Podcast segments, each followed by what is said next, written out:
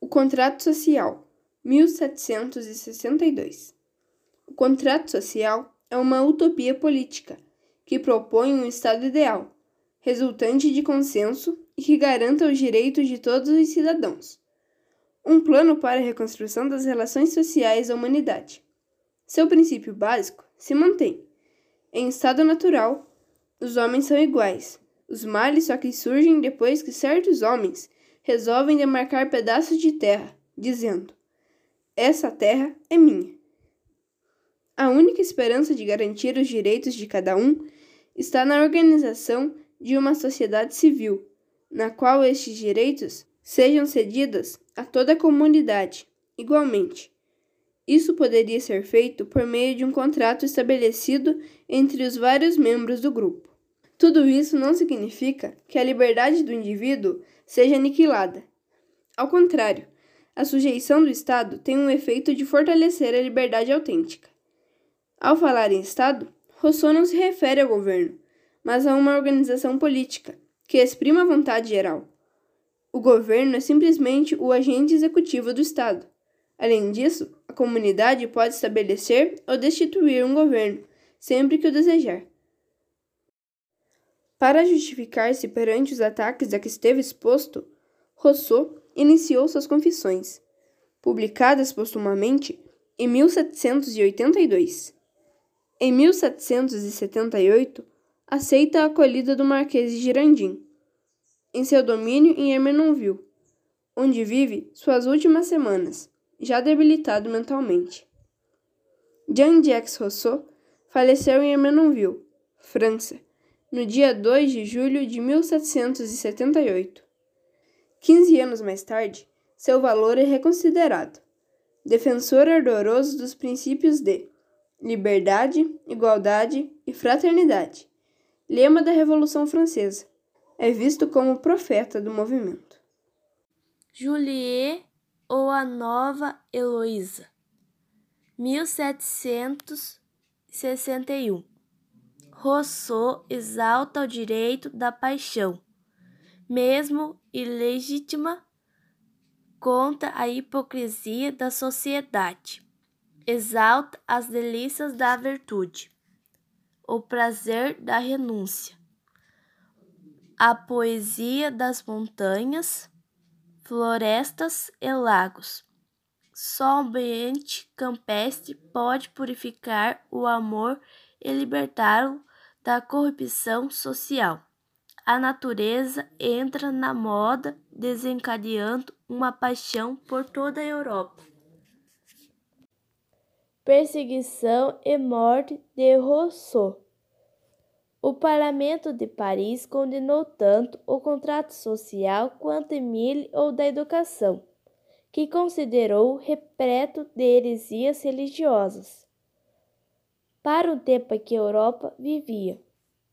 As ideias democráticas de Rousseau eram audaciosas.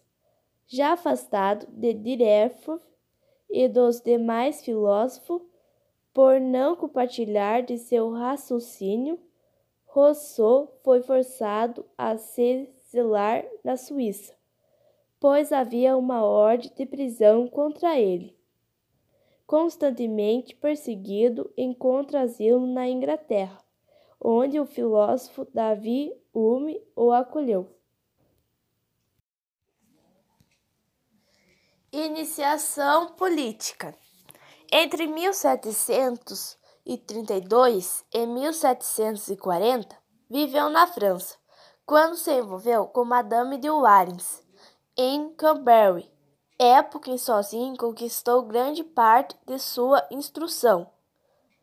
Em 1742 foi para Paris, onde conheceu uma nova protetora que o indicou para ser secretário do embaixador da França em Veneza. Lá observou as falhas do governo na cidade italiana e passa a dedicar-se aos estudos e à compreensão da política. Discurso sobre a desigualdade, 1755. A constatação da sociedade, tal como estava organizada, foi o tema deste trabalho, onde Rousseau reforça a teoria já levantada, reafirmando: o homem é naturalmente bom. É só devido a instituições que se torna mal.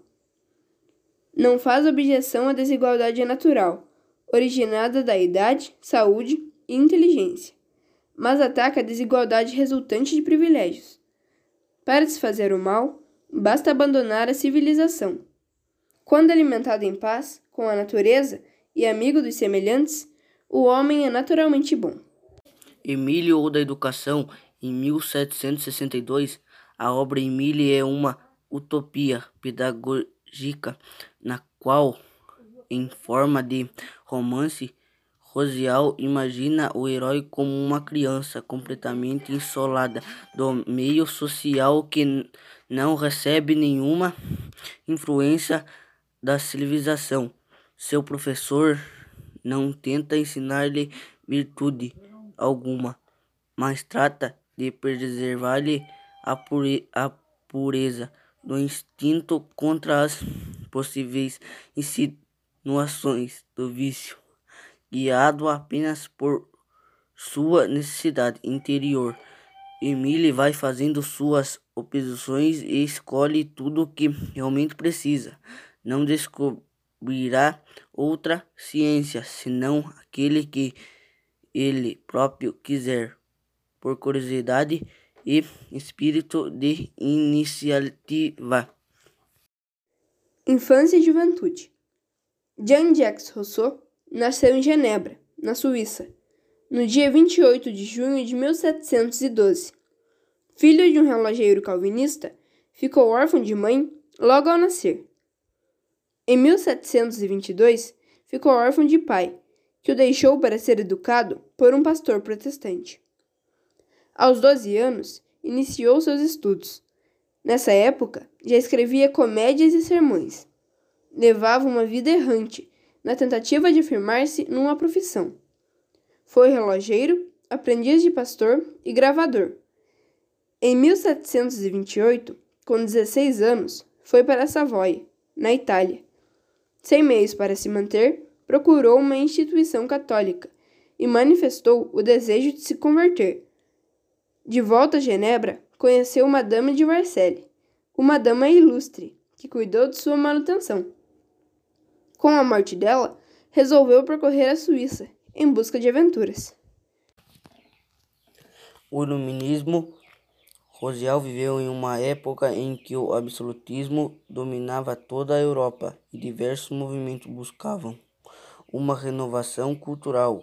O iluminismo, nome dado ao movimento composto por intelectuais que condenava as estruturas absolutistas e colonistas, defendiam a reorganização da sociedade o iluminismo teve início na Inglaterra, mas difundiu-se rapidamente na França, onde Montesquieu e Voltaire desenvolviam uma série de críticas, aonde estabelecida em 1745.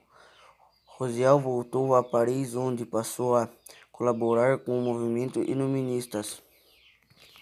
Jean-Jacques Rousseau Vida e obra a obra de Rousseau.